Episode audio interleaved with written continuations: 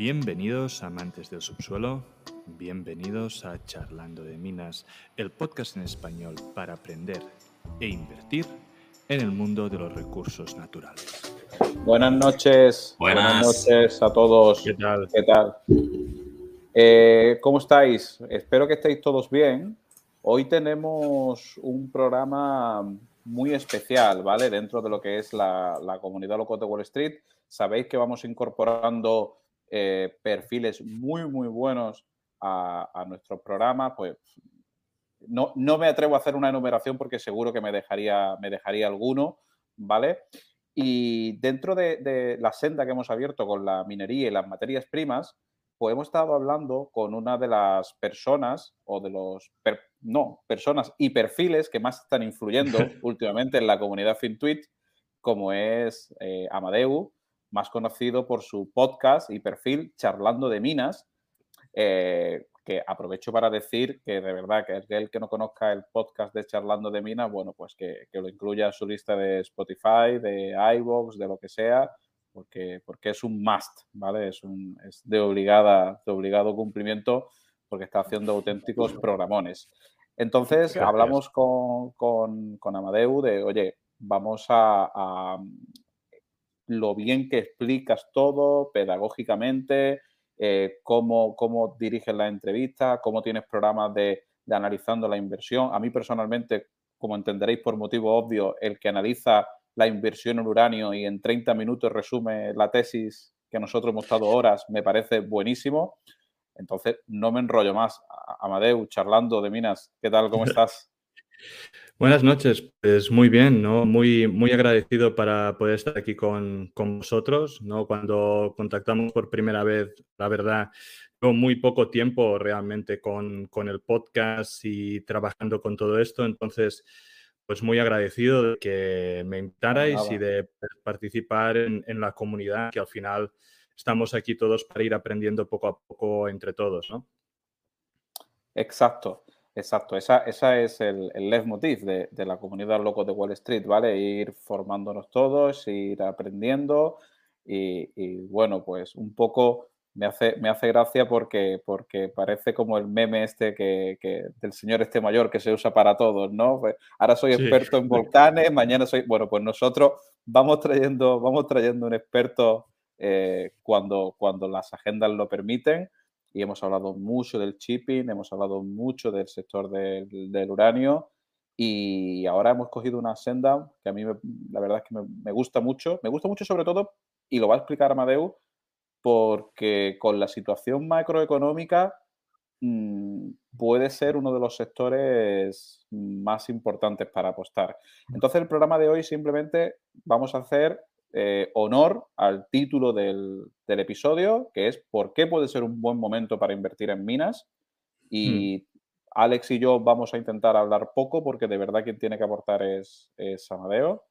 Y, y nada, cuando usted quiera, caballero, yo creo que todos Perfecto. estamos esperando respuesta a esa pregunta, ¿no? ¿Por qué puede ser un buen momento ahora para, pues, para invertir en minas?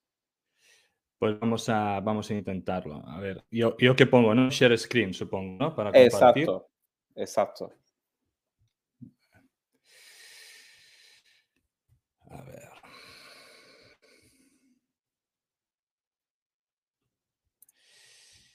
Vamos a intentarlo. Yo ahora me tiene que salirme una pestaña, yo te doy permiso.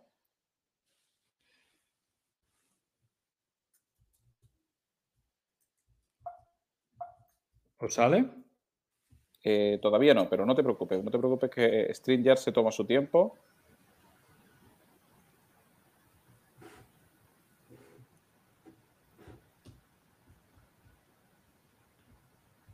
Yo lo vuelvo, lo vuelvo a intentar, a ver si... Sí, es raro que no haya salido ya. Le has dado a, compartir pantalla, ¿no? Y te ha dicho que sí, ¿no? Que ok, ¿no? Sí, pero ah, me dice como que necesita permiso el Chrome, ¿puede? Es que eh, con, ah. con Chrome es cuando funciona siempre, ¿no, Alex? Sí. Vuelvo a probar, a ver. Vuelve a probar y si no, no te preocupes, nos la pasas y te la comparto yo.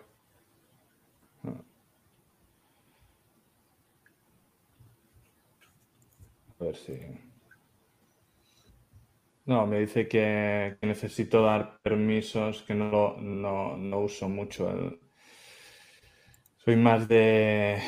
Es, es una app, entonces voy más de Firefox, a ver si... Pues si quieres, compártemelo. Espera un momento. Un momento aquí.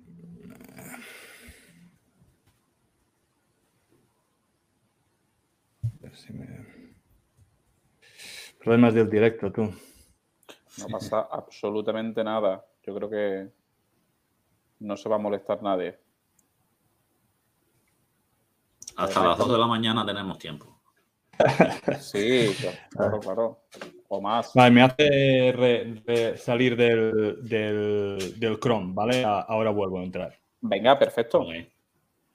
Bueno, pues mientras charlando de Minas Amadeu entra, Alex, ¿cómo se ha dado la vuelta al mercado? Eh? Cada día entendemos menos. Ya te ¿eh? digo, de locos, de locos. No, yo he estado igual, o sea, la Fed dice que, que aumenta el ritmo del tapering, se espera la subida de tipos y, resulta que el mercado, que estaba rojo, pero rojo, muy rojo, está, bueno, creo que ha terminado casi todo en verde. Es increíble. Lo que, pasa, lo que pasa es que nadie tiene la explicación, excepto nosotros, que Juanjo Ayuso nos ha grabado un vídeo. Exacto. No, no, el, el, vídeo. hemos tenido acceso a los locos por ahora porque ese vídeo que lo colgaremos en TikTok, donde Juanjo nos da la explicación de, lo que ha pasado con el tapering gráficamente. ¿eh? Por cierto, Antonio, parece, que estás dentro de la mina tú, ¿eh? Sí, ¿verdad? Venga. A ver. Yo creo que ahora sí. sí. Muy bien, muy bien. Ahora. Perfecto. Manu, como siempre, acertado comentario. Al mercado lo que lo pone nervioso la incertidumbre. Han dado un plan y eso tranquiliza. Pues sí. Venga, te lo estoy lanzando. No hay nada informáticamente como entrar y salir. Para, para los muchos ingenieros que nos ven, pues ahí tienes, ya lo tienes. ¿Se ve bien? Se ve perfecto. Muy bien, muy bien. Hay, una pequeña pues rata que es culpa nuestra ahí en el cartel, lo hemos corregido hoy. Fíjate que es sábado 15 de diciembre, no, miércoles, pero. Sí, ya lo vi, ya lo vi. Y, lo remiré, ¿eh? Digo, ostras. Digo, sí que pasa rápido la semana, tú. Nada, nada. El, sábado hacemos eh, doblete. Muy bien. Pues nada, empezamos. Ah, pues nada, muy, muy agradecido ¿no? por, por, estar aquí y un poco he intentado organizar la presentación de la siguiente manera. ¿no? Primero es por qué invertir en recursos naturales ¿no? y en cuáles podemos invertir. Luego saber si podemos intuir si se viene un superciclo de materias primas y para eso lo que vamos a hacer es mirar un poco los gráficos ah, económicos, qué tal está el ciclo económico o ciclo de materias primas. Y luego ya una, segunda parte, ¿no? Que es creo que cómo uno debe invertir. Y si hay tiempo, pues os, explicaré un poco cómo invierto yo y he hecho un análisis muy por encima ah, de una platera. No, no es un análisis de una hora y pico, ni mucho menos, pero sí para explicaros un poco una, acción que no ah, está sonando mucho últimamente, pero en cambio a mí, a mí me, me gusta mucho. Entonces, si empezamos, ¿no? Las materias primas hay eh, dos grandes tipos, que son las materias primas duras y las blandas. Las materias primas duras podemos decir que son esas que se extraen del subsuelo y al final tenemos dos grandes tipos, que podría ser pues, el petróleo el gas, y luego dos, los diferentes metales. En cambio, tenemos las materias primas blandas, que mayormente son pues, eh, el ganado y los productos ah, agrícolas. La mayor diferencia entre las unas y las otras son los ciclos que hay entre ellas. Las materias primas blandas pues, se pueden producir de forma mucho más rápida y por lo tanto los ciclos oscilan de forma muy rápida, básicamente es anual, ¿no? Y el precio fluctúa sobre qué tan seguro es de que tengamos disponibilidad de esa materia prima que en un año pues volverá, volverá a haber otro, otro batch o otro, otro ciclo. En cambio, con las materias eh, primas duras, esto es un poco más complicado. No como las blandas, es un sector poco ágil. Desde que uno ah, tiene una mina, sí que puede incrementar la, producción ligeramente. O puede echar ah, más trabajadores y tal, pero normalmente los, ratios de, incremento de producción son muy bajos. Em, es un negocio intensivo en tiempo y capital desde que se descubre un yacimiento hasta que se monta una mina, pues pueden pasar perfectamente 10 o 15 años. Y de la misma forma, hay muchos, muchos millones que se tienen que poner bajo el subsuelo ¿no? para poder montar esa mina. De la misma manera, es intensiva en, en recursos y en energía. No sirve de nada tener una mina montada Ah, si no tenemos una carretera al lado que nos permita pues, sacar el mineral ah, hacia el lugar que se tiene que tratar. Y de la misma manera, si no hacemos llegar el agua, no hacemos llegar la electricidad a la mina, pues tampoco podría funcionar. Y todo este, digamos, sector que le hace pues esta poca ah, flexibilidad da una naturaleza cíclica a dichas materias primas. Y lo que podemos ver es que cada una de estas materias, ¿vale? Pues tiene su propio ciclo, aunque sí que es verdad que tienden a sincronizarse. Y en este sentido, pues si miramos un poco más a, largo, a largo plazo, ¿no? lo que podemos ver es que los momentos en que las materias primas, eh, digamos, rinden mejor, es cuando son periodos que son de gran gasto o periodos inflacionarios. Si miramos pues los, los, cuatro últimos, ¿no? Aquí en el gráfico, pues tenemos Primera, Segunda Guerra Mundial, la Guerra Fría, y ahora tendríamos aquí en el final del, gráfico que nos sale, pues sería toda la expansión de China y todos los recursos que ha necesitado para poder ¿no? hacer esa eh, expansión e industrialización. Entonces, lo que podemos ver al final es que de alguna forma se forman ¿no? de forma natural estos superciclos de materias primas. Entonces, más o menos lo que se ha visto es que esos superciclos pues tienen una tendencia de alrededor de 30 años, ¿no? Ah, si miramos el último, que se inició, según el gráfico, en el 96, pues debería terminar o empezar el siguiente, ¿no? Digamos, empezar el siguiente sobre el año 2025, ¿vale? Todo esto, evidentemente, tiene muchos condicionantes y no quiere decir que algo que haya pasado se vuelva a repetir, pero sí que, digamos, Ah, se pueden cumplir las condiciones como para que estemos en ese momento de, iniciar o que estamos ah, ya iniciando ese nuevo uh, superciclo de, materias primas. Entonces, hay, este gráfico o esta figura es muy, es muy básica, ¿vale? De, ciclo económico, pero muchas veces me gusta volver a lo básico y a lo que es muy visual como para de alguna forma terminar de entender dónde estamos y qué cosas deberían pasar en cada escenario. Durante los últimos tiempos ha habido, digamos, una discusión de si estábamos en un periodo íbamos hacia una deflación o si íbamos hacia un periodo inflacionario. creo que si repasamos un poco quedará claro que al menos a corto plazo no estamos en una deflación, ¿no? porque aquí dice los precios deberían caer ah, y hemos visto que eso no pasa, y menos con la energía como lo tenemos. La confianza de los consumidores también baja. Hemos visto que después del COVID más se ha comprado todavía. Aquí pone crisis bancaria. No hay unas crisis y menos como las conocíamos y eh, pues que hay un paro alto, cosa que si no lo sigo mucho el paro en España, pero realmente no hay un problema de, empleo. ¿no?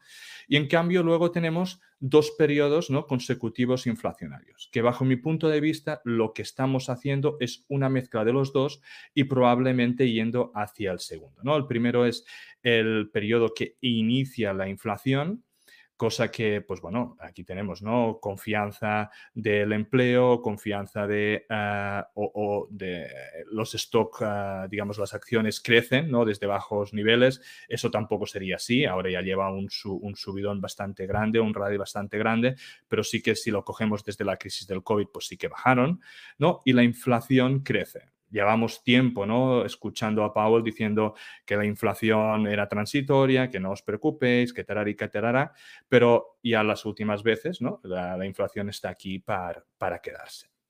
Y en cambio, yo creo que ya nos estamos yendo hasta este segundo escenario del runaway inflation, que quiere decir que la inflación se dispara o se acelera mucho, ¿no? Aquí, ¿qué es lo que nos falta aquí para llegar a este escenario? Pues aquí pone los intereses deberían subir. A día de hoy sí que hay un poco la, música de fondo de que deben subir y que subirán y no sé qué, pero aún no ha llegado. Y vamos a ver, a ver hasta dónde llegan, porque en, en, periodos inflacionarios anteriores, pues en la época de los 70 nos subió los intereses hacia el 15%, si no recuerdo mal, y eso a día de hoy no, no puede pasar, ¿no? La deuda aquí dice que sube, esto sí que ya lo hemos visto y más con toda la inyección en capital que están haciendo los diferentes países, pues es verdad de que se está creciendo la deuda de, del mundo global y si miramos país por país, pues de, todo, de todos los países. Aquí también pone que las acciones uh, no hacen progreso. Eh, tampoco estamos en ese escenario vemos que cada semana o cada dos semanas estamos, cien, estamos haciendo all time high detrás de all time high en el SP, en el Nasdaq. Sí que es verdad que parece que los mercados se están concentrando en cierto número de acciones, pero los índices parece que, siguen aguantando. ¿no? Entonces, si de alguna forma podemos pensar que estamos yendo hacia este tipo de escenario, porque ya sabemos que de alguna forma los tipos deberían de llegar a subir, pues aquí lo que podemos ver es que las commodities, las materias primas y el oro son dos de las mejores inversiones que de alguna forma podemos, podemos tener. Entonces, aquí vamos ahora a mirar algunos gráficos que de alguna forma ayudan a, entender o, a mirar estos, escenarios que, hemos visto, ¿no? Aquí el gráfico de la izquierda, que todos ya hemos visto 50.000 veces, pero al final es el dinero impreso, ¿no? Nunca antes se había impreso tanto dinero, nunca antes se había puesto pues, un, plan de esta forma. De la misma manera, nunca antes se había endeudado de la forma en que se estamos endeudando, ni la deuda, tanto Estados Unidos, Europa o, o del mundo, como es en el gráfico de la derecha global, nunca había sido tan grande. Si miramos los tipos de interés, pues un poco, ¿no? Estamos, si no me acuerdo mal, al 0,25 en la FRED. Um, que no, eh, sí que se han dicho de que se esperan, ¿no? El año que viene dos, tres subidas de tipos, vamos a mirar lo, que será, pero vamos, que de un periodo completamente inflacionario sobre los años 70, donde vemos el gráfico, ¿no? Unos tipos de casi el 15% o así, pues es muy complicado que lleguen y vamos a ver realmente esa, esos tipos, las subidas de esos tipos, qué es lo, qué es lo que será. Luego aquí este gráfico ¿no? Un poco lo que decíamos, ¿no? De, de, cómo se está imprimiendo el dinero y cómo los índices están respondiendo. Si miramos, por ejemplo, aquí es el SP500 referente al M2, ¿no? Y la gráfica realmente es muy larga y vemos que cada vez están yendo más a la par. Pero si nos fijamos en el esquema de la derecha, podemos ver cómo justo después de la crisis del COVID, básicamente tienen la misma tendencia, tienen, siguen, vamos, una, tendencia correlativa. Entonces, podemos llegar a entender que de alguna forma mucho de este dinero que se ha impreso, pues está yendo a, la bolsa, a diferentes tipos de, inversiones. Y bueno, y esto se, se, ha comentado, ¿no? Mucho tiempo cuando, pues bueno, se daba dinero pues a gente que realmente no lo necesitaba, pues muchas de estas pues las están, las están uh, invirtiendo o muchos jóvenes jugando ¿no? en, diferentes acciones. Y entonces aquí, si vamos y hemos acordado que de alguna forma hay mucho dinero que va directamente hacia la bolsa, ¿hacia dónde va? Este gráfico nos muestra la diferencia entre lo que va a commodities y lo que va a equities. Y lo que estamos viendo es que estamos en mínimos. No, la anterior vez que estuvo tan bajo el, el índice o este ratio fue en la burbuja.com y todos sabemos cómo, cómo, terminó, ¿no? Por lo tanto, eh, en ese momento, cuando están aquí en mínimos, es, es normalmente un buen momento para estar uh, posicionándose en, en, materias primas. Entonces, este es otro gráfico uh, muy básico, pero que también me gusta uh, mirar y que de alguna forma es otra forma de entender el ciclo de la materia prima. Aquí es un reloj donde tenemos tres grandes áreas, ¿no? que es estar como un poco atentos a mirar las diferentes acciones, comprar y vender, donde en las 12 es, el crash, ¿no? Cuando ocurre una depreciación del valor de la materia prima y en las 6 de la tarde, digamos, es el boom, ¿no? La floración de, del precio. Aquí si miramos, ¿no? Justo después de, un crash, ¿no? Tenemos que el precio cae en picado, entonces tenemos este shock normalmente inicial y a partir de aquí ya hay una reducción de costes. Eh, la reducción de costes va desde dejar de explorar, ¿vale? Que es lo primero que se hace, hasta también los directivos, ¿no? Que antes iban al Rich y se iban al Hilton, pues ahora van a, a hoteles más modestos para, a la hora de hacer sus viajes. Entonces, a partir de aquí, de cortar esos gastos innecesarios, vemos que hay las compañías en las cuales tienen una deuda mayor, las compañías en las cuales pues, están ah, peor posicionadas, entran normalmente en bancarrota. Las grandes empresas eliminan el dividendo y venden algunos activos o algunos los ponen pues, en mantenimiento como para que no suponen un gasto, aquellos que son menos, menos atractivos. Al final de este ciclo, normalmente, como no ha habido pues, exploración, como han cerrado muchas empresas, pues los inventarios se vacían y el precio de la materia prima se estabiliza y normalmente es por debajo de los precios de producción. Es en este momento cuando mejoran las cuentas, ¿no? Las, las, empresas, como hay menos, pues tienen más demanda, por lo tanto mejoran sus cuentas, empieza a haber financiación hacia esa materia prima, vuelve a empezar la exploración, empiezan a salir nuevas empresas a cotizar, empiezan a haber distintas ah, adquisiciones, ¿no? O joint ventures, pero normalmente son de bajo riesgo y esto, todo esto eh, implica esta floración o este incremento del precio. Ah, sigue subiendo financiamiento, sigue ah, habiendo exploración y como llevamos ya mm, muchos dineros invertidos, pues aparecen nuevos descubrimientos y eso hace que aún fluya más, más dinero en el sector. Y aquí es donde empieza ya ese periodo donde los inversores ya no les basta pues con, con que la empresa vaya bien, sino que piden crecimiento. Y la forma de pedir ese crecimiento es que las empresas empiezan a endeudarse para comprar nuevos activos, ¿no? Y empezar a hacer adquisiciones que esta vez son de más alto riesgo.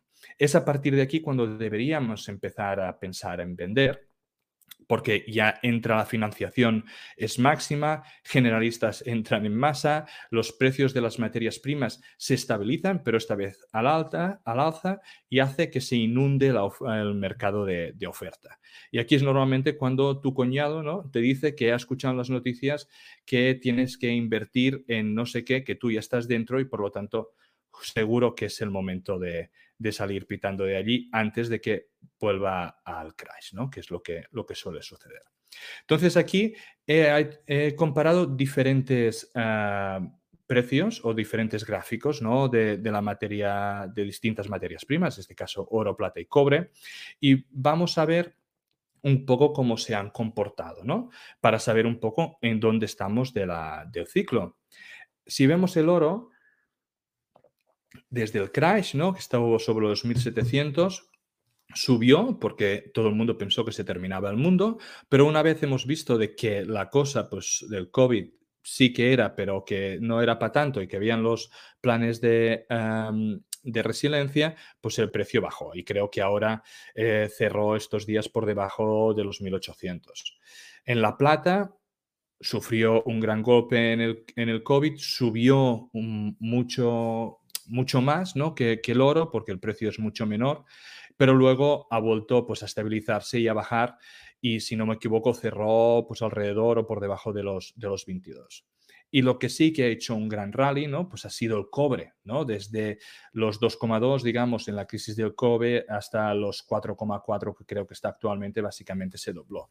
Pero si lo comparamos este precio con cómo se han comportado los mercados, pues vemos que realmente el oro y la plata pues no, no han hecho el rally que ha hecho el Nasdaq o el SP y el cobre pues ha hecho un rally muy parecido, porque si nos fijamos el Nasdaq y el SP básicamente han, han doblado ¿no? desde mínimos del COVID. Por lo tanto, no es un, un digamos, una subida tan exagerada como puede ser el propio, el propio índice.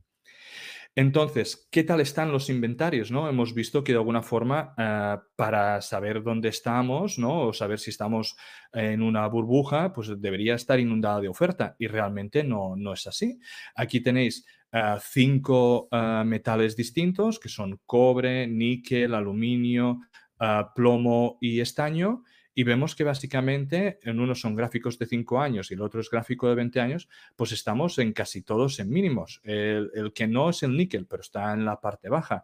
Por lo tanto, ah, y eso combinado ¿no? con ah, los problemas ah, de suministros y con los problemas de transportes, pues vemos claramente que los inventarios están, están muy secos. ¿no? Entonces, ¿dónde estamos? No recapitulemos. Nunca antes había habido tanta inyección de dinero y todo el dinero, casi todo, se va a equities. Eh, estamos en un periodo inflacionario y aún no ha habido un aumento de los tipos de interés. Tenemos una alta demanda de la materia prima debido a los planes de electrificación, recuperación económica, los inventarios están muy bajos, tenemos problemas energéticos que encima pues, también hacen que aumentar esta inflación, tenemos problemas en cadenas de suministros que restringen aún más la oferta. No ha habido muchos grandes descubrimientos en general en los últimos años. Sí que ha habido algunos, por ejemplo, ¿no? en todo lo que es eh, el universo Lundin, ¿no? en filo, en, el cobre. Ha habido algunas cosas, pero no ha habido múltiples en muchos sectores. Ah, ni que ahora los hubiera, grandes descubrimientos no entrarían seguramente a producir en, este ciclo. Sí que ha habido algunas uh, merch, algunas adquisiciones, pero no considero que han sido de, alto riesgo. Creo que han ganado valor y muchas veces el mercado no ha sabido valorarlos. Y, el último, ¿no? Es que tu cuñado dice que compre Shivas o algún otro shitcoin, pero no uranio, litio, oro y cobre. Por lo tanto, y, y yo también tengo cripto, ¿eh? Pero eh, digamos, no, no está focalizado la atención de eh, la mayoría de la población o del generalista en materias primas, sino que está en otro tipo de assets. Entonces, aquí tenemos, si ya hemos decidido y, os convenzo ¿no? con, la presentación de que realmente es un buen momento para invertir en materia prima, entonces tenemos eh, tres maneras de, invertir. ¿no? Una es en metales físicos, la otra es en acciones eh, mineras y en el otro sería en, en ETFs. Si miramos en metales físicos, es una estrategia a muy largo plazo. Y es todo un mundo, el de la numismística. Eh, tenemos las ah, monedas que son bullion, que son básicamente de ah, que no tienen un sobrecoste o un mínimo sobrecoste sobre el precio del metal. Y luego tenemos los premium, que se creen pues, que tienen un valor adicional por la numismática y realmente es, un mundo. Pero son estrategias a largo plazo, no es una estrategia para comprar ahora y vender dentro de unos meses, ¿no? Y, hay muchos canales y, si alguien realmente quiere informarse un poco, pues hay el canal de Dragón Oro Plata que realmente es, muy bueno y os explica desde cero en este mundo. Pero si lo comparamos con las acciones mineras, pues aquí es un gráfico muy cutre ¿no? que hay en pantalla, pero creo que lo explica bastante bien. Ahora imagínate que compras físico ¿no? a 5 y el metal sube hasta 10, pues estás haciendo un por dos, ¿no? Estás haciendo 100%, 100 el, el, de esto. Pero si en cambio compras una empresa que a 5 su beneficio es 1, ¿vale? A 10 la empresa multiplicará sus beneficios por 6. Por lo tanto, el valor que tendrá la empresa será mucho más que el 100%, ¿vale? Y por lo tanto, nosotros podemos ver cómo las acciones mineras se mueven mucho más que lo que lo hacen ah, el metal físico. Y he hecho el ejercicio un poco de comparar diferentes empresas mineras con su gráfico, ¿no? desde la crisis del COVID, como para ver cómo se han comportado. Y, la verdad que haciendo este ejercicio lo que podemos ver es que aunque evidentemente están a diferente escala, sí que la, tendencia es, es eh, abismal con la materia prima, lo, bien que lo sigue. ¿no? He intentado coger algunas que son puramente o básicamente puramente con el metal para que tengan cierto, cierta relación. Aquí tenemos el oro, ah, con Barrick Gold. ¿no? Podemos ver, por ejemplo, esta subida del oro que subió desde la crisis del COVID, pon desde los 1.400 y pico hasta los 2.000, ¿vale? Una subida de 500, por lo tanto sería más o menos un tercio, ¿vale? Y en cambio Barrick Gold bajó de los 16 hasta casi los 30, ¿vale? Por lo tanto, por un lado tenemos una subida de un tercio versus una subida del 100% en, cotización. ¿Vale? Y, hablo cotización porque todas estas pues, no, han ampliado acciones, por lo tanto el número es el mismo, por lo tanto mirando el precio ya podemos ver también la cotización que tiene. Aquí comparamos el cobre con uh, Frick McPorran, ¿vale? Que es una, una, de las cobreras más importantes de, Estados Unidos. Podemos ver también qué bien que sigue ¿no? la tendencia de la materia prima con, con, el, con la acción minera. Aquí tenemos el cobre, que sí que ha hecho un gran movimiento, ¿no? De 2 hasta aquí en el gráfico tenía 4,3, por lo tanto ha, ha, hecho básicamente un, un 100%. Y aquí lo que vemos es que desde el, el ha pasado desde los 4, ¿vale? Más o menos, o pon 6, ¿vale? Que aquí es entre medio, desde los 6 hasta los 37, ¿vale? O sea, ha multiplicado más de por 6. Por lo tanto, podemos ver que hasta con una empresa en la cual es, eh, y mira, es básicamente un, un, ¿no? el gráfico un poco como lo mostraba antes, una empresa en la cual es una productora y no estamos hablando de una exploradora, que ahora la iremos a mirar.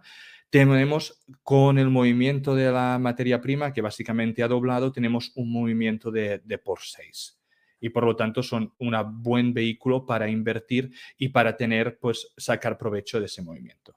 Si nos fijamos entonces con Solaris Resources, que es una exploradora, aquí ni tan solo ¿no? tenemos el gráfico, entró a cotizar pues, en, en este verano, podemos ver que pasó, digamos, desde ah, los dos...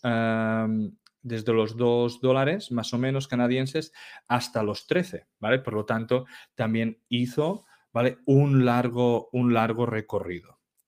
Y lo que podemos ver es que normalmente es estas, productos, esas exploradoras donde podemos multiplicar por muchos más múltiplos que no, que no con las, las, grandes productoras. Si lo ponemos en porcentajes, ¿vale? Y aquí creo que me ha cogido un poco ah, el, eh, Trading View un poco lo que ha querido, pero eh, todo será desde el mismo periodo. Vemos el cobre ha subido un 88%, Framework McMahon ha subido un 355% y Solaris ha, ha subido este 800%. Y lo que vemos es que todas han seguido un poco el movimiento o el mismo perfil de la materia prima, pero la intensidad en lo que se han movido pues es mucho, mucho superior.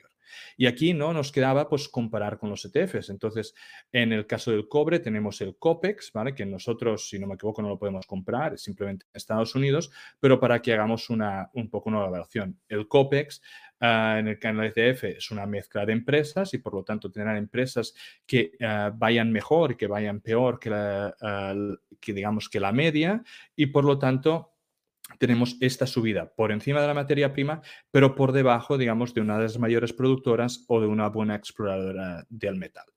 Si eh, no me equivoco, en una conferencia, Rick Rule, que es un gran inversor y que se ha hecho millonario invirtiendo en materias primas, él lo que dice es que por qué va a comprar un ETF si no le gustan ni invertiría en la mitad de empresas que están en el ETF. Por lo tanto, eh, un ETF es bueno si no queremos pensar y no queremos tener el trabajo de buscar empresas, pero estando invirtiendo en un sector. Pero en cambio, si queremos, digamos, va, mm, sacar el mayor provecho de ese movimiento, lo que tenemos que mirar es escoger qué, acciones ah, individuales cogemos. Y entonces aquí es un poco el, el, ciclo de la mina, la curva de la SON, que explica un poco cuál es la vida de la mina y en qué momento tenemos el mayor valor, ¿no? Entonces, ah, aquí está dividido en diferentes periodos. En el principio, y, estoy seguro que eso se ha comentado en otros, en otros capítulos ¿no? que se han hecho de mineras, porque es algo, algo muy básico, pero lo vamos a, a volver a represar un poco. Tenemos este concepto Ah, y predescubierta, donde de alguna forma es donde se inicia toda la exploración, donde de alguna forma empiezan los primeros análisis ah, geofísicos, geológicos, donde se cogen muestras, a veces al inicio no tan solo son perforaciones, sino que se cogen rojas, se intentan mirar pues imperfecciones ¿no? que, que den puntos a, a iniciar dichas perforaciones Y entonces cuando se inician estas ah, perforaciones y van saliendo resultados, es cuando empieza a el mercado a ver valor, ¿no? Dentro de aquí. Y normalmente aquí es en esta etapa de entre predescubierta y descubierta, es cuando tenemos esta gran subida de, que el mercado le da, que normalmente es sobredimensionada, ¿no? Y es entonces normalmente cuando todos los especuladores iniciales se salen. En este primer periodo de descubierta es cuando se definen de alguna forma todos los ah, recursos, es cuando se hacen, digamos, todas las perforaciones para ver exactamente qué se tiene y es cuando se hacen normalmente valoraciones iniciales, ¿no? Como podría ser el PEA. Aquí es cuando de alguna forma ya entramos en la fase de, digamos, feasibility y development, que es el de desarrollo, y aquí es un periodo que se llama este periodo huérfano, ¿no? El orphan period, donde es un periodo más o menos aburrido porque no hay grandes noticias en las cuales no hay ah, normalmente pues, nuevas ah, exploraciones o, no, no, dan un gran valor y lo que da el valor de alguna forma es llegar a formar la mina, llegar a hacer todos los estudios necesarios, llegar a tener la financiación para poder montarla y montarla. Y es en el momento cuando está financiada y se vuelve a y se puede montar y está justo empezando la producción cuando normalmente el mercado le vuelve a dar valor. Y es aquí cuando vemos esta otra subida. Aquí en el mismo, en el mismo, esto lo, he cogido de Visual Capitalist y tenía pues, este otro gráfico.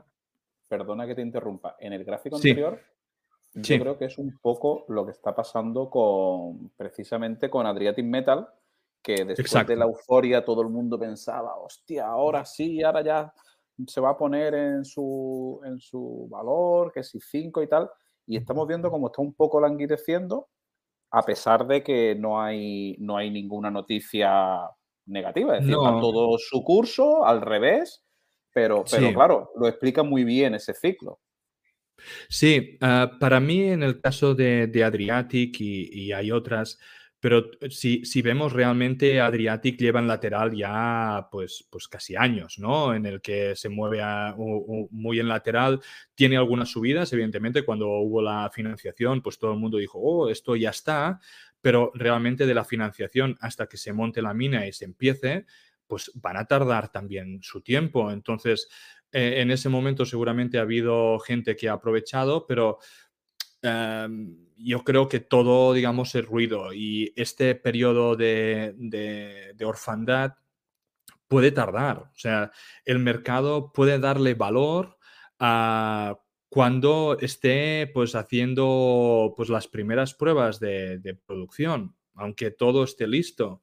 Entonces, yo el caso de Driatic, la plata últimamente lleva meses que está realmente em, bueno, que le están dando golpes por todos lados. Entonces, que la acción baja un poco o se mantenga, no nos debería importar para nada. Sabemos que para mí es uno de los mejores activos que hay en plata en el momento. Sacaron hace poco eh, una exploración, ¿no? Un resultados de drilling donde parece que aún es más grande.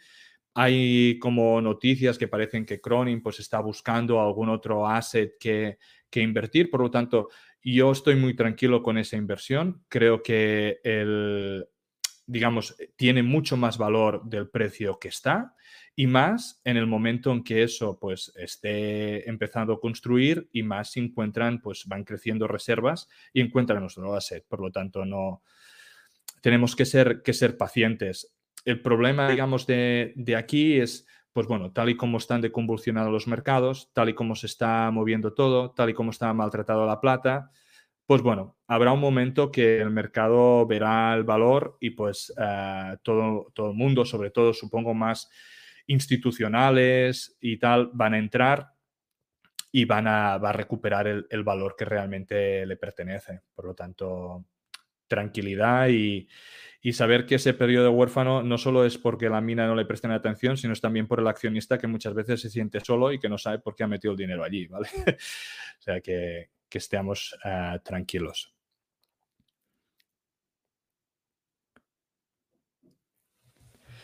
Sí, pues sigo, ¿no? entonces, aquí en el... por favor. En este, en este gráfico ¿no? podemos ver un poco un, bueno, lo que sería uh, explicado un poco el, el ciclo en, puesto en un ejemplo. Aquí tenemos uh, Hill. Uh, esta es una minera en la cual es, es un proyecto enorme de cobre, ¿vale? Debería ser un, pero es un proyecto súper complicado y bueno, mmm, sirve para el gráfico, pero, pero bueno, es un, es un proyecto con muchos, muchos riesgos. Pero bueno, eso se descubrió, ¿no? Entonces tenemos este pico aquí en 2004, que podemos decir que fue eh, pues toda esta periodo de descubierta, todo este periodo cuando el mercado le dio atención. Y luego tenemos pues este random walk, ¿no? Desde 2004 hasta 2010, 2011 más o menos, que es cuando, digamos, la, la acción pues estuvo en este periodo de orfandad. Aquí el gráfico, evidentemente, tenemos la crisis del 2008-2009, que hay esta gran bajada, pero luego vemos que la subida, pues desde mínimos o es que es brutal hasta los 20 y pico dólares ca canadienses. Entonces, como, uh, normalmente lo que, lo que yo recomiendo de alguna forma o como yo actúo ¿no? es, es usar el macro ¿no? un poco para, para invertir. ¿no? Uh, sobre todo tenemos que mirar un metal que se debe usar en el futuro uh, o algo que sea realmente necesario, idealmente algo que no tenga uh, sustituto o que, o que el sustituto sea mucho peor. Idealmente deberíamos buscar algo con un precio por debajo del precio de producción, y ahora mismo ya todo esto es un poco más, más complicado, ¿vale? Porque, pero hay muchos otros factores como la inflación que evidentemente suben dicho precio de producción. Si nosotros estamos ¿no? en, un buen, en un buen lugar, invirtiendo bien, eh, digamos, y, miramos en estos casos, ¿no? algo que se tenga que usar en el futuro, algo por debajo del precio de producción, pues nos podemos encontrar con un escenario como este. ¿no? Esto seguro que lo habéis comentado en, eh, los distintos programas del Uranium. Esto es uh, Paladin Energy. Esta, si no me equivoco, multiplicó pues como por 100 o lo que fuera. Aquí tenemos de 0,13 céntimos a 9,3, ¿vale? Por lo tanto, una gran subida uh, que al final es una exploradora de, uranio que surfeó pues todo, todo lo que es el ciclo, ciclo anterior del, del uranio. Entonces, sobre todo, ¿no? Lo que tenemos que hacer es, es, diversificar, ¿no? Porque realmente las minas son muy volátiles. Y estábamos hablando, ¿no? De, del maltrato que ahora tenemos con Adriatic, que es un, gran asset, es una gran empresa minera y seguro que nos va a dar muchos... Um, muchas uh, alegrías en el futuro, pero que pues, puede haber días de pues, que cae un 5 o lo que fuera, es parte de la volatilidad de, del mercado. Debemos diversificar en país, debemos diversificar en monedas, deberíamos diversificar en uso, dentro del uso, pues diferentes metales, diferentes etapas del proyecto y sobre todo, pues dentro de estas etapas, evaluar cada uno el riesgo-retorno que uno quiere asumir. También una entrevista a Rick Rule, porque tiene como un, pro, un programa, tú le puedes mandar las acciones que tienes de, de minas y él, él, te las valora, pues decía que había gente que, todo lo invertía en exploradoras. Y él básicamente les, les decía, tú sabes que realmente todo el dinero que tienes invertido, pues mañana puedes despertar y puede ser nada. Porque claro, el, el riesgo de una exploradora es que hay mucho hype, ¿no? Todo el mundo va a perforar y pueden no encontrar nada o pueden que de alguna forma se crea que sea mucho mejor y normalmente lo que estamos viendo, ¿no? Es que el mercado está reaccionando muy mal a cualquier noticia. Primer drilling que está mal, todo baja mucho. Una minera que, pues bueno, ha subido el CAPEX, le suben los costes, baja su beneficio y las bajadas son de una forma brutales. Y eso no quiere decir que luego no se recupere, porque muchos, muchas veces pues el mercado, y sobre todo en, en mineras, uh, sobre reacciona. Pero bueno, tenemos que adaptarnos y ser consciente de que pues unas pérdidas de un 30% pues pueden ser algo momentáneo, normal, dentro de la, de la inversión en minas.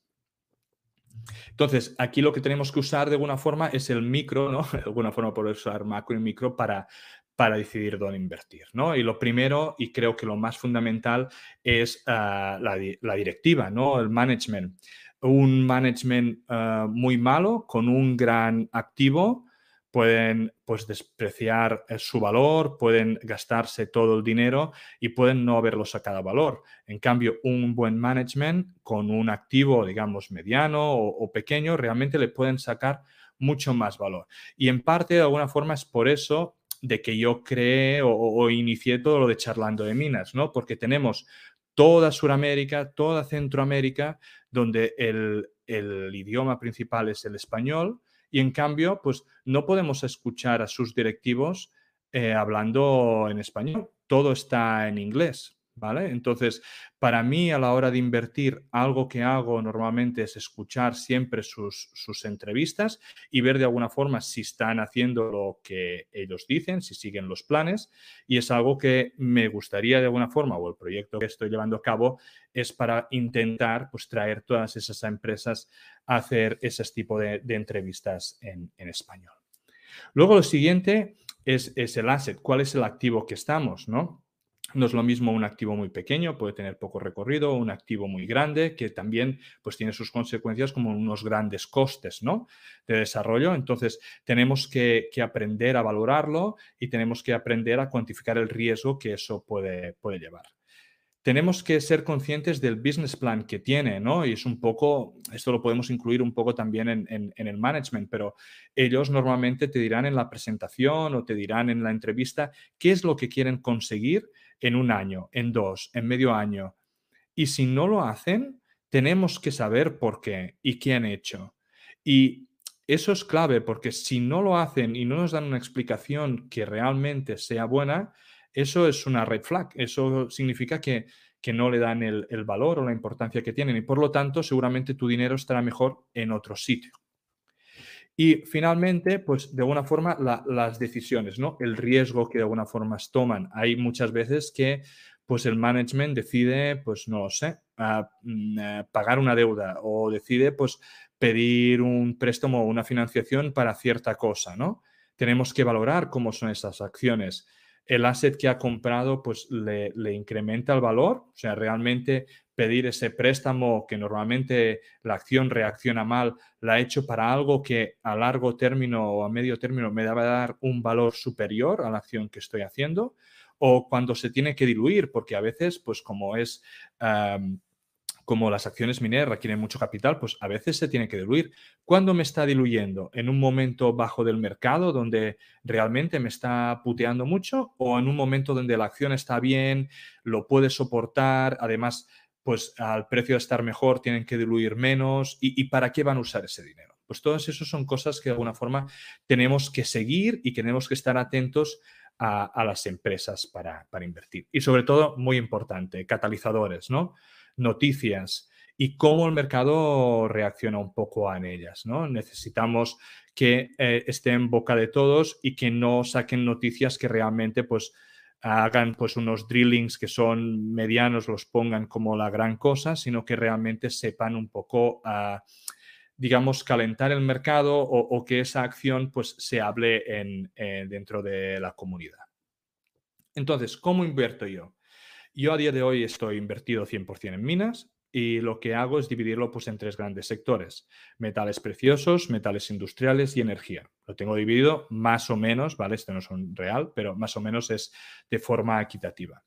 Y dentro de aquí, pues tengo, mayormente estoy en plata, mayormente estoy en cobre y mayormente estoy en uranio. Pero la idea es ir de alguna forma mezclando, digamos, estos metales o variando dependiendo de cómo esté la situación o cómo vea las oportunidades. Normalmente, por lo que podéis ver, en el tipo de empresas que hay aquí, son empresas que yo considero que de alguna forma cumplen muchas de las cosas que os he dicho. Todas estas de aquí son grandes assets, todas estas de aquí o están en producción, o están en financiación, están cerca de producción. Si están en producción o cerca de producción, pues tienen una gran, digamos, reservas o están expandiendo dichas reservas, que por lo tanto yo considero de que el valor de la empresa que pueden hacer es mucho es superior porque tienen muchas más reservas ah, por sacar y que por lo tanto su valor va, a incrementar. y, normalmente no son evidentemente todo es especulativo, ¿no? Pero creo que son empresas que cuando, ah, digamos, se disparen dichos valores de las materias primas, como por ejemplo estábamos diciendo, ¿no? Adriatic, pues, bueno, e, esa empresa, la que entre en funcionamiento, cogen otra ah, asset, el precio de la plata, pues se nos suba a PON 30, pues ostras, va, su valoración va a ser, pues no sé, me lo invento, pero muchas veces superior a lo que, a lo que está siendo ahora. Y de alguna forma ahora lo que me queda es, ah, he hecho una pequeña presentación de una platera que no la he escuchado recientemente en el panorama español y es una platera que a mí personalmente me, me gusta mucho y encaja mucho en el tipo de, de manera de invertir que, que, yo tengo, ¿vale? Que es un gran asset, en el cual creo que tiene un buen management, en el cual creo que tiene realmente potencial de, de subida. Es Max Silver, ¿vale? Es una compañía canadiense que ha de, desarrollo y de exploración centrada en proyectos, ellos dicen, de primer nivel, ¿no? Basados en alto grado de plata en, América. De su management solo destacaré pues, dos, figuras, ¿vale? Que su CEO, que realmente lo escuchas hablar, habla muy bien de los planes, cumple muy bien los project plans, eh, todo sigue realmente a la bueno, los planes que, él dice y todo va ah, bien. Y sobre todo destacar de su carrera que fue CEO de Horizon Minds, que fue una, una empresa en la cual compró ECLA, ¿vale? Y, hizo un buen, un buen deal. Por lo tanto, tenemos un, un, CEO en el cual sacó valor de otra empresa del mismo sector y que vendió a un buen precio en una mayor. ¿Vale? Por lo tanto, eso creo que son buenos puntos para él. Y luego tenemos el doctor Megan, que eh, el tío es, es, un crack, lleva 30 años, eh, digamos, en exploración, hizo su doctorado en eso, en los Carbonate Replacement Deposits, ¿no? los, los depósitos de, eh, reemplazados de carbonados, que es lo que él realmente está buscando en México y lleva buscando y lleva descubriendo y desde, digamos, su, doctorado. Y en 2016, pues eh, tuvo, eh, si no me equivoco, el, el premio al, mejor explorador del año por, o el mejor explorador por todos esos descubiertos que ha hecho en diferentes minas, siguiendo de alguna forma ese concepto que él desarrolló. Entonces, eh, Max Silver es una joint venture entre ellos y, y Fresnillo en el proyecto de Juan Ipicio, en en, eh, bueno, que Juan y perdón, es una joint venture entre Mac Silver y, Fresnillo, donde Mac realmente tiene una posición minoritaria, tiene un 44%, ¿vale? Pero eso es porque está en el Fresnillo Silver Trend, ¿vale? Fresnillo tiene un montón de minas alrededor de Mac, ¿vale? Aquí podemos ver en la foto donde, pues bueno, tiene una, una mina aquí en 2011-2020, otras dos en 2020, ¿vale? En amarillo. Entonces, están, están desarrollados. Y a diferencia de otras empresas, ¿vale? Donde hay joint ventures, aquí el mayor, que sería pues Fresnillo, el poderoso, no va a putear, ¿vale? Todo lo contrario, está sumando y mucho como para que este proyecto salga adelante. Y esto es mucho más importante de lo que parece, porque si tú tienes un mayor que va a putear, va a intentar que el proyecto no salga, va a intentar que diluyas, va a intentar que el precio baje para comprarte barato. Y eso cuando se ve es otro signo de, de alarma, ¿vale? Por lo tanto, en esto está bien. Mac participa en todas las reuniones técnicas, supervisa la operativa y, por ejemplo, todo lo que es exploración, pues lo lleva el doctor Megan, pero en cambio Fresnillo es el constructor y operador, ¿vale? Por lo tanto, Mac lo tiene súper bien porque simplemente ponen, digamos, la cabeza y vigilan y son los otros los que hacen todo el trabajo pesado, ¿no? Y están haciendo una planta de procesado de 4.000 toneladas por día. Y realmente se puede ver claramente la, la evolución que ahora veremos. Si miramos el accionariado, podemos ver que Fresnillo pues, tiene un 10% y luego tenemos ah, inversores importantes como puede ser Eric Sprott y tenemos diferentes fondos, ¿no? Como puede ser Sprott o BlackRock, donde grandes, grandes, o JP Morgan, ¿no? Grandes ah, fondos. Y vemos que el retail y el float es solo del 32%, ¿vale? Es relativamente bajo. Si miramos aquí ahora la evolución, digamos, de la construcción de la mina, y tenemos que pensar que pues, en 2020 hubo periodos que tuvo que estar cerrado por COVID, ¿no? Tenemos febrero de 2020, vamos, es básicamente una esplanada, febrero de 2021, en un año, pues tenemos todo muy montado. Si miramos aquí, pues tenemos lo que ya tenemos la distribución eléctrica, empezamos a tener los tailings, tenemos el contenedor del mineral, tenemos ya medio construida en febrero la, digamos, la planta de flotación, ¿vale?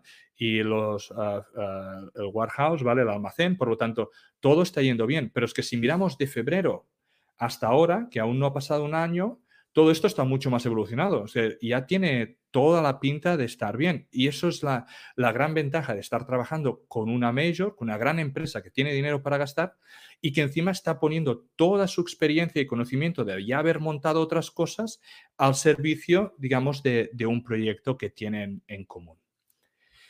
Si miramos de alguna forma la, la el principal asset que tienen, pues es este, digamos, esta bolsa, son todas, digamos, las diferentes venas que de alguna forma se entrecruzan justo en una esquina de su, de su terreno, ¿vale? Y por lo tanto, eh, tenemos ya una mina construida, ¿vale? Muy abajo, pero es que van tirando abajo, van explorando y van sacando cada vez más, ah, más depósito mineral. Por lo tanto, es realmente un depósito, un entrecruce de diferentes venas, ¿vale? En la cual ah, es realmente un depósito enorme. Eh, diría que hace unos años se decía que era el mayor depósito de plata en, Centroamérica o Latinoamérica descubierto, por lo tanto es realmente un depósito de, primer, de primer nivel. Si miramos de alguna forma algunos conceptos, pues tenemos el All Included Sustaining Cost de solo 5 dólares la onza, por lo tanto es, es, ridículo el coste que tiene. El IRR del 44%, eh, que es muy, muy bueno. Ellos dicen que tienen 19 años de, de mina, ¿vale? A pues esos 4.000 toneladas por día. Yo cuando he hecho los cálculos que os enseñaré me han salido algunos menos, pero probablemente porque no cuento vacaciones ni nada. No tienen, y el operador es Fresnillo, por lo tanto, ellos ni tan solo tienen que hacerlo. No tienen eh, deuda, ¿vale? Tienen, eh, después de contar lo que tienen que gastar, 30 millones en cash y tienen un crédito revolver, que eso es, si lo quieren sacar, lo sacan y si no, no. Eh, o lo sacan cuando tienen necesidad de 40 millones. Por lo tanto, la situación financiera pues es, es, es bruta, ¿no? Y a día de hoy, mientras se está construyendo, Mac puede usar dos veces la planta procesadora de Fresnillo para hacer pruebas de procesado. Por lo tanto, otra vez, ¿no? La ayuda de tener un mayor al lado, ¿no? Que está ayudando. Entonces, desde septiembre, en los últimos tres meses, han, procesado en dos días por mes 57.000 toneladas de material, generando 600.000 onzas de plata, casi 1.000 de oro. Vamos, mm, realmente han hecho unas grandes pruebas que les van a ayudar muchísimo a la hora de acelerar pues, la, su propia planta procesadora. ¿no? Y el grado medio de la plata fuera de 400, pongamos 400 gramos tonelada, que por lo tanto es un grado alto ¿vale? y un grado muy bueno como para, para tener el proyecto. Si miramos las resources, ¿vale? Que tenemos, pues tenemos esta Bonanza y Deep que son dos, ah, digamos, de, dos zonas del gráfico que os enseñé de las, de las diferentes, em, bueno, diferentes eh, venas, ¿vale? Que había, donde si miramos, digamos, los, los totales, pues tenemos eh, tanto unos indicados, ¿vale? Que tienen un promedio de 400 gramos eh, por tonelada de plata, 2 gramos de, por tonelada de oro, ¿vale? Y luego, pues zinc también tienen, tienen bastante. Y si nos vamos, pues, a, a, lo que es infrarrido, pues el valor a día de hoy es ligeramente menor, con 200 y pico de plata y un gramo y medio de oro, que tampoco es, es despreciable. Entonces, eh, si vamos aquí en el modelo, ¿vale? Que de alguna forma he hecho un poco lo mismo que hizo, que hizo Sargento cuando vino en el programa, tenemos la mina eh, que sería evidentemente underground, que es de desarrollo, Ah, entonces tenemos las reservas, que de alguna forma las podemos sumar y aquí de alguna forma he hecho el promedio, tanto de plata, de oro y en plomo y zinc, pues los porcentajes que tienen. Tenemos aquí los diferentes recoveries, que esto, todo esto es información que está en el PEA. Y por lo tanto, a partir de aquí he calculado, ¿vale? Pues a 400 toneladas por día, trabajando 365 días al año, pues me salen, pues esto, 17 años de, de mina. Ellos lo tienen pues a un precio que han hecho el PEA y he cogido este mismo, 20 dólares la onza de plata, que espero que no lleguemos, sino que vayamos más a los 25 para arriba, 1.300 dólares la onza de oro, que estamos significativamente superior, pero yo he usado esto. Entonces, he calculado aquí el coste, tanto pues de las onzas, eh, bueno, el coste de, beneficio y de, de, coste. Entonces, en el caso del el zinc, aquí sí que no me he entretenido a mirar cuál sería el gasto que tienen al producir el plomo y el zinc, porque se miran porcentajes, no se miran onzas, y entonces directamente para curarme en salud lo que he cogido es hacerle un descuento del 50%, ¿vale? Como si la mitad del plomo y la mitad del zinc fuera el coste del tratamiento, que no puede ser, ¿vale? Pero bueno, entonces aquí le he terminado descartando aumento de taxes, le he puesto el 44% que realmente la joint venture que tiene Mac. Y entonces, cuando hice este cálculo, ah, pues tenía el precio actual de la acción eran de 15, cosa que a día de hoy creo que es más bajo, ¿vale? Porque ha bajado la plata y los mercados están así. Y a mí me salía con una tasa de descuento del 8, pues el mismo precio, 15, ¿vale? Por lo tanto, teniendo en cuenta una mina que básicamente está construida, teniendo en cuenta de que el precio de las onzas de plata, que el precio de las onzas de oro, teniendo en cuenta pues el descuento del 50% del zinc. Evidentemente aquí he contado indicadas infrarridas juntas, eso pues no, teóricamente no se debería hacer porque estoy cogiendo pues algo que no es tan seguro como, como material, ¿no? Aplicándole una tasa de descuento del 8%, me está saliendo que el precio es adecuado. Pero aquí nos estamos olvidando de que esto es simplemente un solo asset, ¿vale? Por lo tanto, no están contando todo lo que demás tienen. Y me preguntaréis, ¿qué más tienen? Pues aquí, ¿vale? El material que han explorado, digamos, la, la, cantidad de terreno es solo el 5% de toda la propiedad, ¿vale? Por lo tanto, solo esa esquinita es lo que está dando todo eso y han visto que tienen mucha más mineralización de lo que está poniendo pues, en, el PEA. Además, teniendo un tío que es un explorador que tiene más de 30 años, en el cual ah, está, tiene el culo pelado de mirar este tipo de, de, depósitos, él dice de que encuentra unas cinco o seis zonas potenciales dentro del mismo terreno donde él cree que puede haber mineralización. Por lo tanto, yo no digo de que vayamos a encontrar nada parecido, pero si un tío que ha descubierto mucho de este material, uh, muchas de estas reservas, y él ve que geológicamente hay muchas probabilidades, pues a mí me da mucha confianza de que la mineralización que hay justo en este terreno, pues sea superior. Pero no solo eso, sino que Mac tiene más assets. Está iniciando una exploración en Estados Unidos, por lo tanto, está reduciendo el riesgo de país, estando explorando en Estados Unidos en lugar de México, donde los primeros drillings le están dando mm, de forma más o menos regular más de 400 gramos por tonelada de, de plata, que es lo mismo que está obteniendo aquí, y cobre de más de un 1.5% y van a seguir explorando durante todo este 2022. Por lo tanto, de allí, si sale cualquier cosa, tampoco está contado en el precio. Y además, Mac tiene un 8% de Reina, que, mm, y esto lo he sacado de la presentación de Reina, eh, Reina tiene, que es su, su, digamos, su proyecto principal, lo que Mac dejó y que es de alguna forma un proyecto que, o otra ah, localización donde el doctor Megan dicen que se cumplen, digamos, las, las condiciones como para tener una alta mineralización de plata. Por lo tanto, a día de hoy, si contamos ah, reservas uh, de, el único asset que tiene, digamos, en desarrollo, Mac es una empresa que está barata. No, es una empresa que seguramente está, pues bueno, hemos dicho, ¿no? Un 8% de descuento. Está más o menos en su precio. Pero estamos diciendo que es una empresa donde tiene su uh, major que les está colaborando en todo, donde no tendrán problemas, donde van a entrar uh, en, um, en, producción seguramente el año que 2022-2023, donde tienen el 95% de terreno por explorar, donde su explorador con más de 30 años de experiencia y que ha descubierto muchísimos de estos ah, grandes ah, yacimientos de plata, dice que hay cinco o seis zonas donde él cree que puede haber un gran yacimiento. Están explorando en Estados Unidos y tienen ah, un porcentaje de reina. Por lo tanto, para mí, del precio actual, solo puede ir para arriba. ¿Vale? Entonces, con esto de alguna forma termino. Veo que me ha sido una hora justa, por lo tanto, de presentación, por lo tanto, perfecto.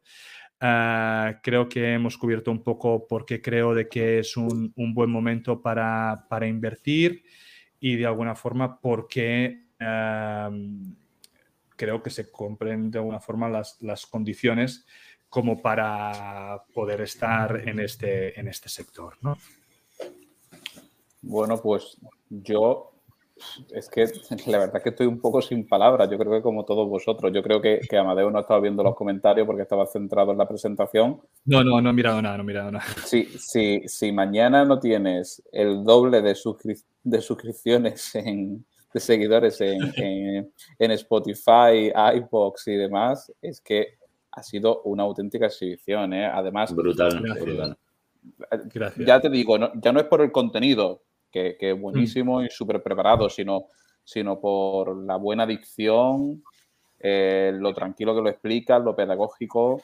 Mm. Bueno, ya, ya, os digo que este fin de semana, o sea, no, no hay programa, o sea, este es, digamos, el programa de fin de semana, que la gente lo mire, que no, no, no, puedo hacerlo, pero sí que de alguna forma, ah, pues bueno, tener ah, pues gente que esté interesada en todo eso, pues nos realmente nos va a ayudar a que las empresas estén interesadas ¿no? en, venir al programa y en poder ser entrevistadas. Creo que realmente, pues bueno, el, panorama español muchas veces está olvidado porque evidentemente todo cotiza en Estados Unidos, la mayor parte de los eh, suscriptores son de Estados Unidos. Hay muchísimos programas que hablan de minas y que hacen entrevistas en inglés pero en español no, y la verdad que, es una pena porque creo que hay una gran comunidad, tanto aquí como en Latinoamérica, y, bueno, creo que la fuerza de la comunidad española, como se está demostrando en vosotros ¿no? y en otros, pues es lo que nos puede llegar a, bueno, a emprender y a, ser alguien que,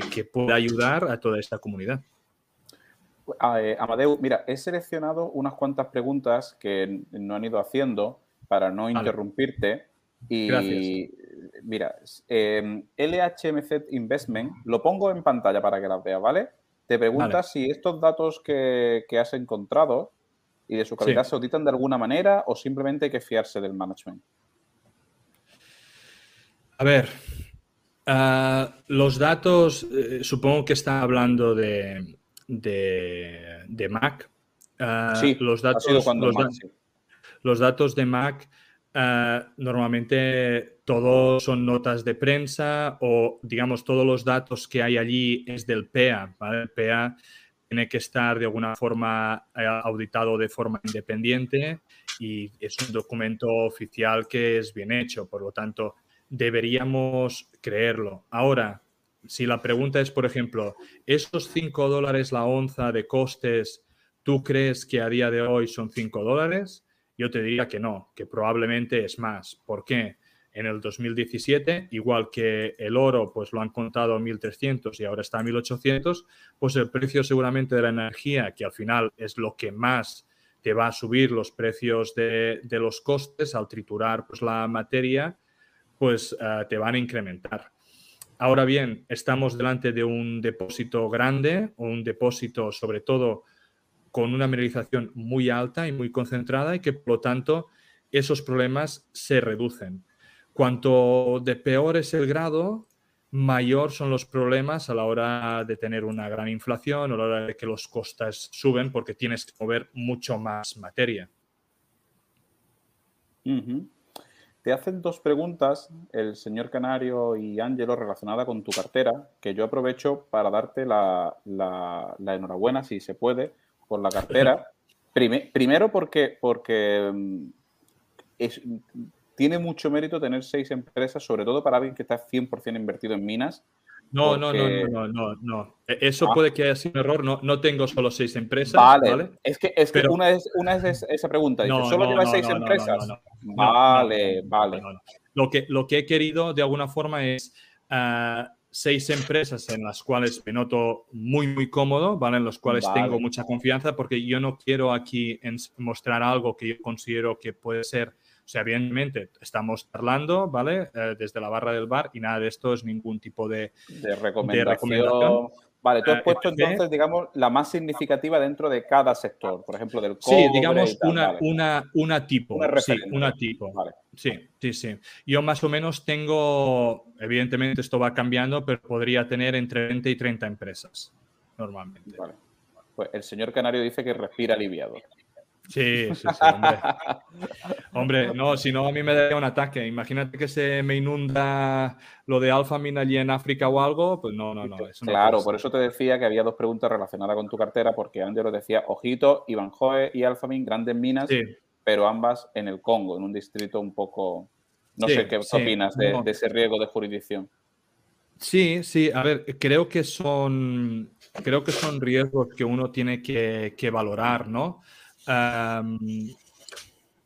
y, yo, yo, por ejemplo, Yuan Ho está realmente controlado por chinos. Mm, dudo que les toquen los pelos a los chinos, ¿vale? No, no, creo que nadie haga nada en la mina y creo que es una mina con, con mucha tendencia a, a, seguir subiendo ¿no? y a seguir creciendo. En el caso de Alphamin, pues bueno, mm, puede que no vayan los chinos allí, pero yo creo que están en zonas un poco alejadas realmente de los conflictos y del ruido. Sí que es verdad que, pues bueno, hay pues estas dos, tengo también Horizon, que también está en África. Eh, lo que sí que por un lado pues tengo, digamos, estas aquí, pero por otro lado casi toda la plata y es en, es en eh, Sudamérica y casi todo el uranio, por ejemplo, pues es, es, mucho está en Canadá, ¿no? Por lo tanto, intento uh, distribuir un poco la geografía y no tener todo exactamente en el, en el mismo país o en la misma región. Perfecto. Eh, Angelo también te pregunta eh, eh, que además de mineras, ¿cómo ves el área de reciclaje de materias primas? Ejemplo, Aurubis, Umicor. Mm. Me preocupa a medio plazo la energía. ¿Se, más, ¿Se gasta más energía en picar o en fundir chatarra? creo que es una muy buena pregunta, ¿vale? yo, en tanto en los capítulos que hizo del cobre y del estaño, eh, saqué de que Aurubis pues, era una de las eh, recicladoras más importantes, ¿vale? En tanto en los dos metales. Y creo que es una jugada realmente muy buena porque aquí en Europa no nos gusta minar, ¿vale? Aquí nos gusta tener las cosas, pero no nos gusta contaminar ni nos gusta picar el suelo. Eh, los gastos, además, que aquí son muy elevados y son son poco competitivos respecto a otros países como Latinoamérica o como África o así. Entonces, mi opinión es de que las recicladoras, sobre todo en países o en zonas en las cuales no van a querer minar o van a tener problemas con el SG o van a tener problemas así, pues son una muy buena jugada, sobre todo a medio y largo plazo, porque sí que no, no tengo realmente el valor de cuánta energía consume eh, digamos, minar versus reciclar, ¿vale? Pero lo que es mi opinión, sin verlo, ¿vale? Y desde la barra del bar, cuando tú coges normalmente el reciclador de cobre o reciclador pues, de estaño, normalmente ya coges el metal muy concentrado en el cual lo tienes que reciclar, ¿vale? En cambio, en la mina tú tienes primero que picarlo, luego tienes que molerlo, luego tienes que hacer la flotación y purificarlo y hay diferentes fases de purificación, cuando yo creo que el reciclado, esas fases se reducen, ¿vale? Muchísimo. Por lo tanto, yo apostaría de que el reciclado es, es menos, consume menos energía si lo computas absolutamente todo, ¿vale? y creo que, pues bueno, ahora puede que a corto plazo no, aunque Arubis realmente está funcionando, es una acción que está funcionando muy bien y es un tren que dejé escapar y que me arrepiento, porque cuando se inundó estaba valorando si entrar o no y pues bueno, no, no terminé entrando, pero creo que, que fue un error, pero no pasa nada. y entonces yo considero de que, pues bueno, son buenas jugadas, sobre todo en esos países, porque, por ejemplo, en Europa, si realmente queremos minar, vamos a necesitar unos precios muy, muy elevados y al final el reciclaje va a salir más a cuenta. Vale, perfecto. Eh, hay dos preguntas más de Sborak. Eh, un segundito que te pongo aquí en pantalla, Amadeo, que se te vean bien. no sé qué me está pasando con StreamYard, si estoy teniendo algún problema.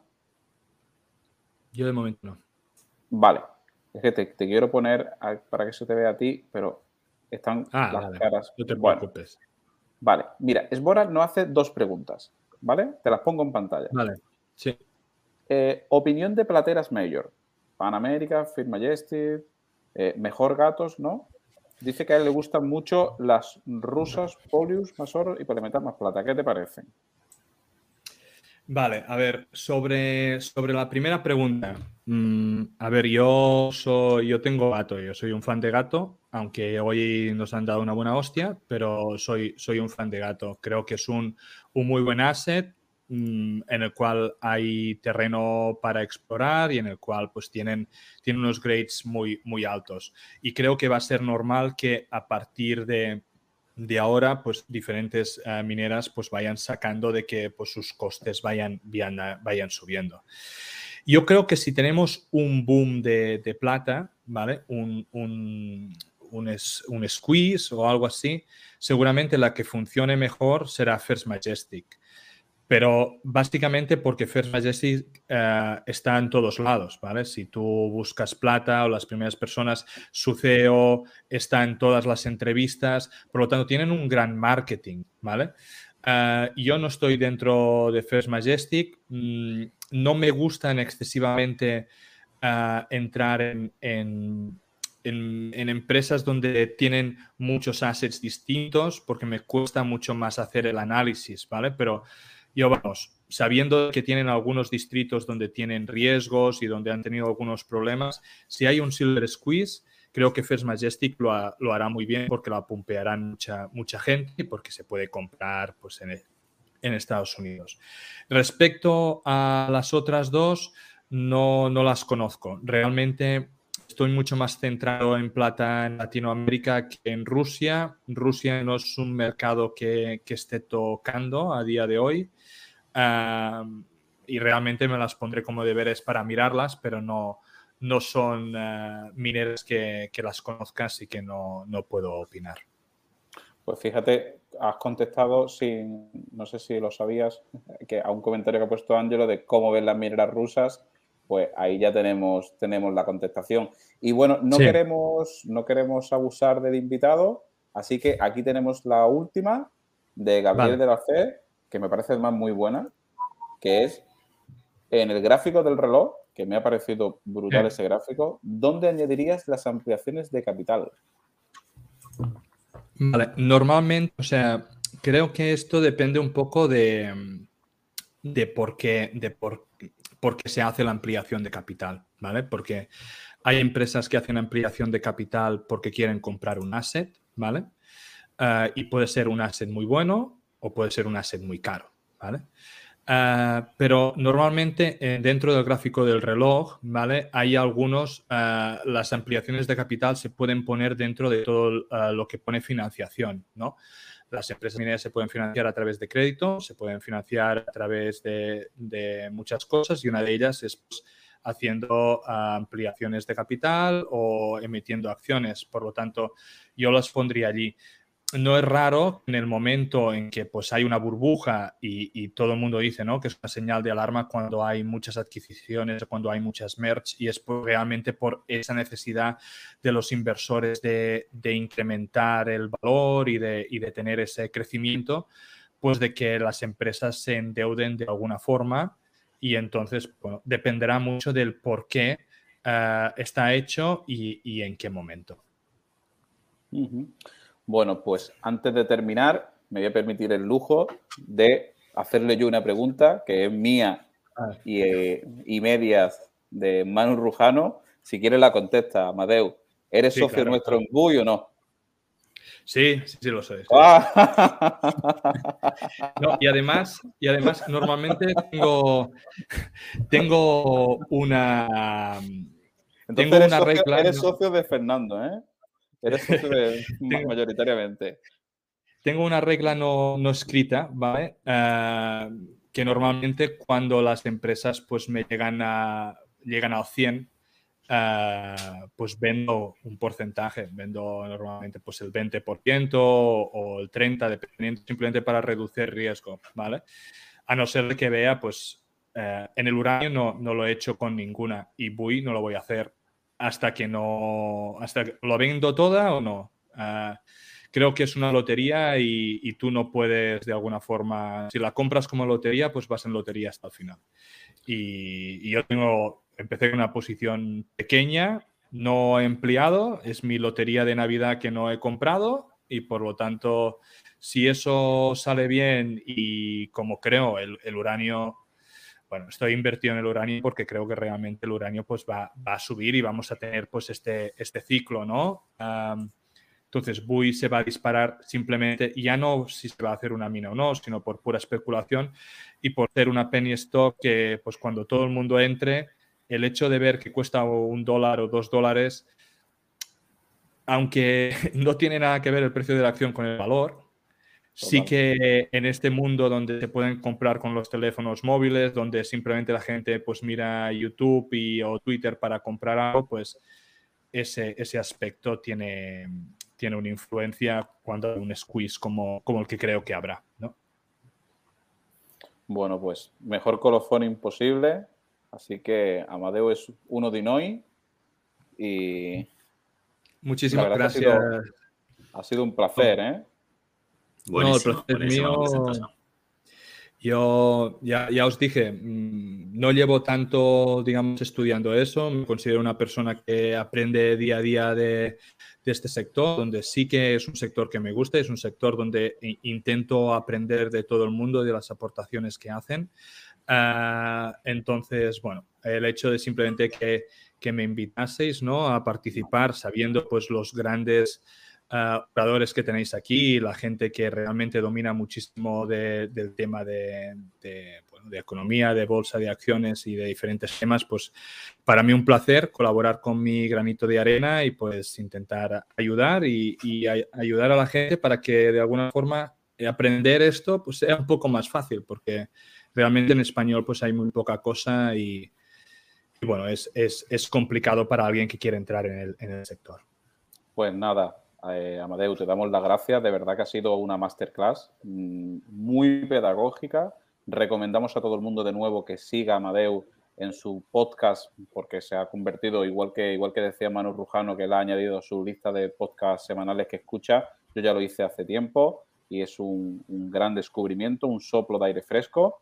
Tenemos también a, charlando con nosotros en el Discord, en el, en el canal de, materias primas y minerales, así que si alguno queréis hacerle alguna pregunta y tal, pues ahí lo tenéis. Y te digo, Amadeu, lo que, lo que le digo a todos los, a todos los invitados, que es, es un hasta luego, porque hablo en nombre de tanto los locos como, como seguro, en nombre de todos los espectadores, sería un placer que te pasaras periódicamente y que hiciéramos más, más planes de actuaciones juntos. Y, cuando, cuando quieras. O sea, yo realmente me lo he pasado muy bien. Me, me ha gustado mucho pues, poner la, la, presentación en conjunto y pues todo lo que pueda ayudar a la comunidad, pues eh, bienvenido sea. Están preguntando cómo se llama el chat, lo volvemos a decir, se llama Charlando de Minas, ¿vale? Mm. Lo, pongo, lo pongo aquí en comentarios sí, el, el, eh, usuario, el usuario de Twitter no en la D, pues solo hay una D, porque no me dejaba poner el usuario completo.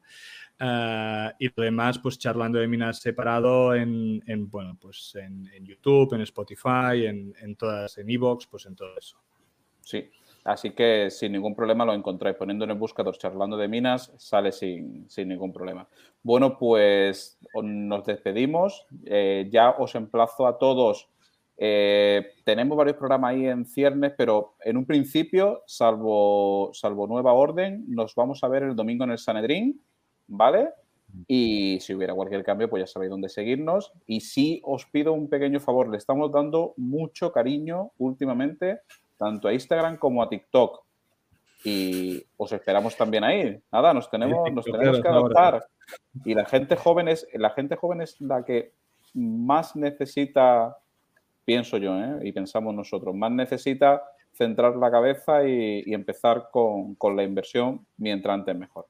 No, creo que, creo que hacéis muy bien eh, y, realmente es, es, admirable porque es hasta complicado ¿eh? hacer pues un, un, Instagram o un TikTok de, de, economía y de finanzas y es algo, pues bueno, que, que innováis, digamos. Sí, tenemos, tenemos unos, unos angelitos de la guarda que yo le llamo, que ya saldrán en el canal, que ellas no quieren salir, pero saldrán y nos dice, no, no, pero hacer vídeos de 30 segundos explicando algo.